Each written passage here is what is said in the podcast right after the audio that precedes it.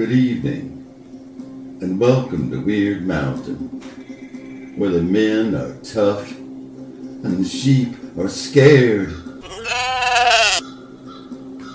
I'm Gomez the Yard Man. While the gals are busy doing whatever it is which is due this time of year, I thought I'd take a moment to let you know how much we all appreciate you listening to the show. Thanks for tuning in.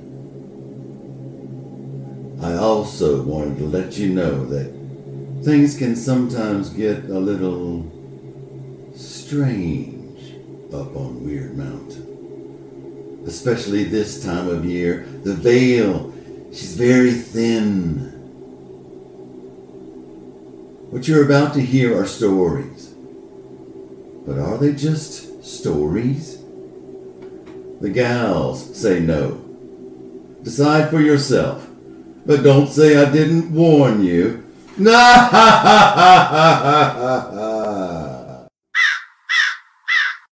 Well, so I was thinking about something that you said the other day. We were talking about ghost ghostly animals Yeah.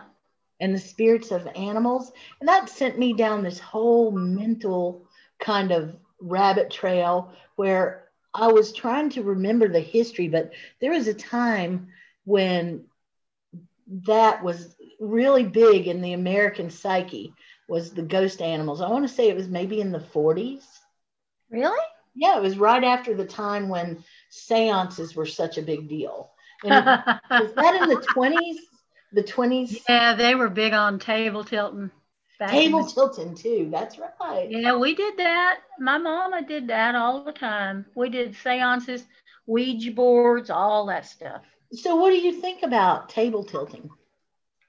Well, I don't know. I don't know what to think about it. I mean, I don't think it happened to us lots, but I never knew if it was just like somebody's knees under the table. I never knew. I just take it for what it is, though. You know, it's like, yeah, okay. So some little spirit hand is moving the table. I don't care. Believe it if you want to or don't. Doesn't matter to me. Well, and okay, here's another one that I wonder about sometimes. Why is it that people freak so hard if you say Ouija board? What is it about a Ouija board that makes it so much more scarier than anything else?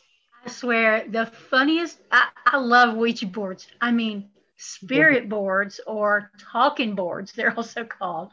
Yeah. I've got one that a friend of mine made out of a, a, a big, a big old sliver out of a tree that's got all the letters and numbers and stuff on it, and it's been shellacked.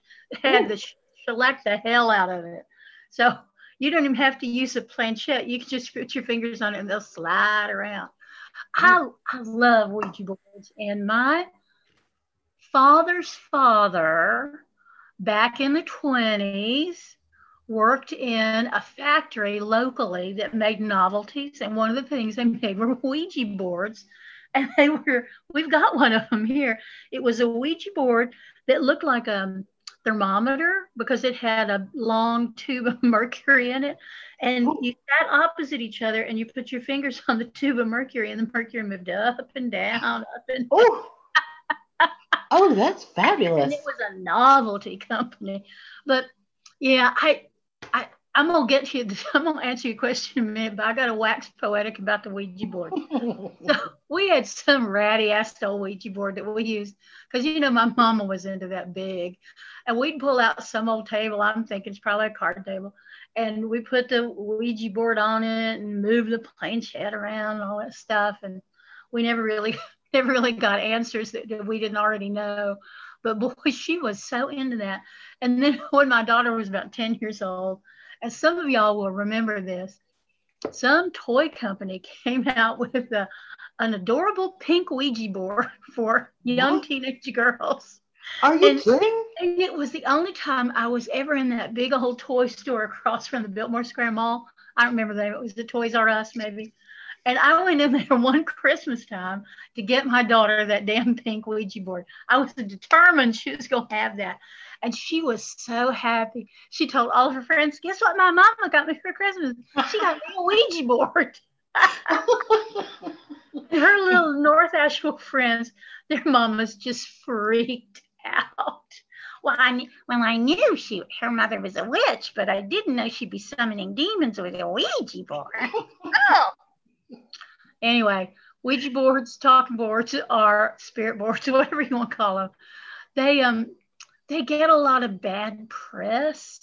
I know. Um, but I'm not sure they don't start that bad press to sell more Ouija boards, just to be honest. Mm, good thought. Good. I mean, if I was in the marketing department at a Ouija board company, not that there is such a thing, but by God, we should do a Wyrd Mountain Ouija board. We flat out could, and let me tell you, I've already got the first card figured out for the We- Wyrd Mountain deck.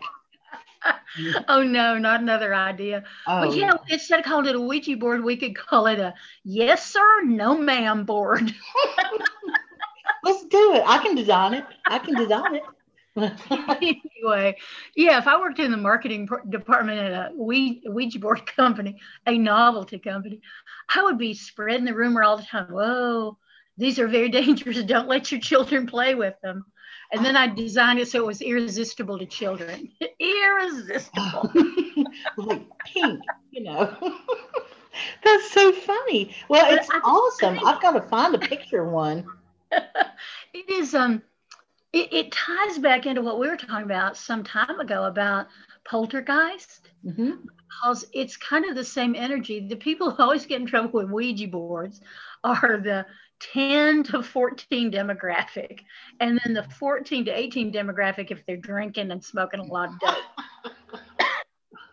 Well, surely they wouldn't be doing that. no not here in the mountains we never do anything like that No. So I am I am all about it. I'm all about the Wyrd Mountain Ouija board. Yes, the we Wyrd Mountain yes or no man board, talking board. The talking board. Yeah, we'll call it talking board. all right. Um, all right. Imagine imagine the demons we can we, we can summon.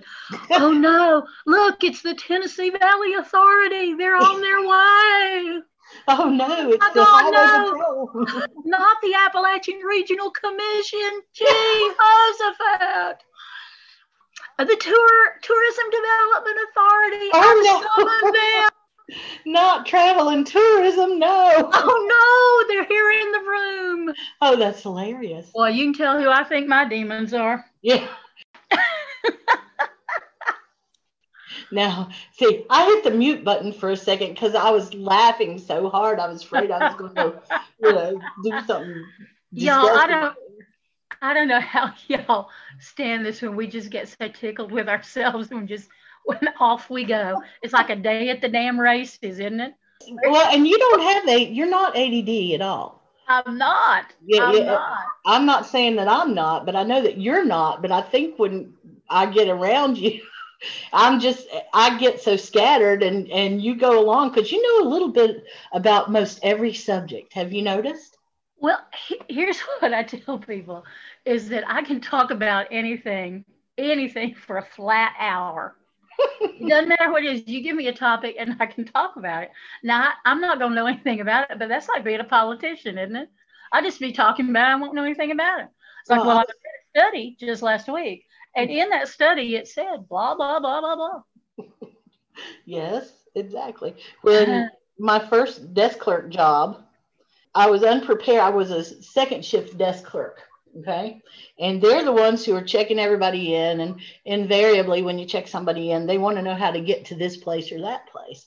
And I was, I went, I was working at this job and they, they all wanted to know how to get to the Biltmore house. And it was just this huge joke within the tourist industry around here, you know, because I would be at a gas station and somebody would stop me and say, How do you get to the Biltmore house? I'm like, How did you know I was a desk clerk? Yeah, but at any rate, so back to what we were saying, my boss would be in there and she would hear me giving the wrong directions to people. And he's like, go to the stop sign and take a left. And I should have said, go to the stop sign and take a right.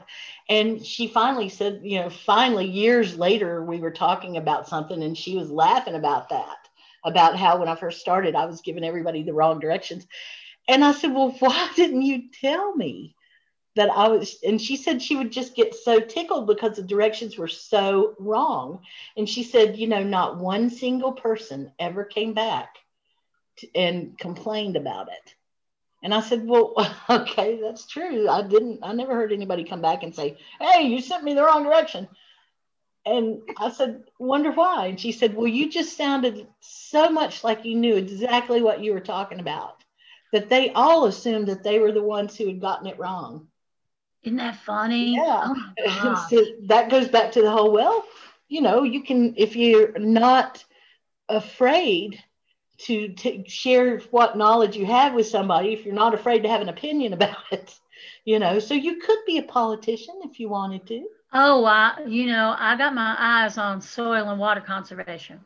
You That's to- gonna be that when I run for something, that's what I'm gonna run for. I tell you what, I dread it for those folks, but I hope you do. And I hope you're not kidding about it. Oh no, I'm not, but it's gonna be after I come off the road and I'm settled for a little while and I know more about what it does. The guy that's running for it now is uh is already doing it and he seems to be doing an okay job. I don't know. I actually know. Hmm. Anyway, yeah, God, can you imagine all the skeletons dancing out of my closet? Yo, you I ain't got nothing on Cal Cunningham. That's, let's just say he ain't got nothing on you. That's I think that's what I meant to say, and then yes, that's Cal exactly. Cunningham ain't got nothing on me. There, there you go. Who even cares about people? I don't even care about. I don't even know what to care about anymore. Do you? No, I don't. And that you asked, it was kind of a joke, and it's kind of not a joke. It's like I still care about everything that I used to care about. It just seems like there's so much more to process of it, though. Well, and it feels like there's just so little you can do about it. I care about it and break my heart over it, but I can't do a damn thing about it. Well, that's where the ancestors have helped me some. Boy, Yeah. isn't that true? Talk about that. Well, I, well, because they just, all I have to do is think about, well, what would my grandpa say about this? What would my dad say about this? What would my grandma say about this? You know, what would their attitude be about it? And suddenly things have a different point of view for me sometimes. You know, especially politically, my family was so, so into politics. Small town politics are the meanest place to be in politics. Oh my goodness, that's right. That's the truth. Yeah, and it's just tough, and it's it's just a job that you not just are you in, but everybody in the family. So it's like Yeah. my grandpa was in politics for all those years there, all those decades is what I should say. He was a he was mayor for 34 years straight. And he loved, he only did it because he loved the place so much. He gave up his salary. I mean, it's not like big city where they're making a lot of money and all that stuff. It was a labor of love to try and help the town become organized and help them get things like, you know, electricity and telephones and stuff like that that everybody Yeah. had. And I can tell you that it's rough. It's it's a rough place to be. A small town is you know there are many blessings about that because if you are suffering and your neighbors know it they chances are they're not going to shame you about it. Mhm. it's just that stuff's going to show up on the back porch for you. Yeah, absolutely. and you won't know who did it and it won't matter who did it. You'll just know that your neighborhood's ta- your your town is taking care of you. But the other piece of that is everybody in the town knows when you're in trouble and need stuff it's hard to keep secrets in a small town. It's uh, near impossible. And and if your family is involved in the phone company, oh my gosh. it was it, i mean it was just near impossible. My grandpa was with the volunteer fire department the shriners and the masons and you know and all of that stuff. And so he was a he belonged to the town basically. Yes, and, yes. and it was a it was 24 hours a day. The phone could ring and he would have to go. And then i found out last week that he had uh, o negative blood. So the closest hospital was you know i think it was about 30 miles away. It was in andrews. And if there was a situation they would call him 24 hours a day and say can you come and give a pint of blood? We've got a problem here oh, you know and so it's like he was my always gosh, I love that. do you? Well, it's my grandfather was a very, very public minded person and he really had a lot of compassion, which is why I say small town politics are so rough because people were rough on him. They were, Sure. yeah, you know, there was a situation where they wanted to clear cut some land out of the Joyce Kilmer forest.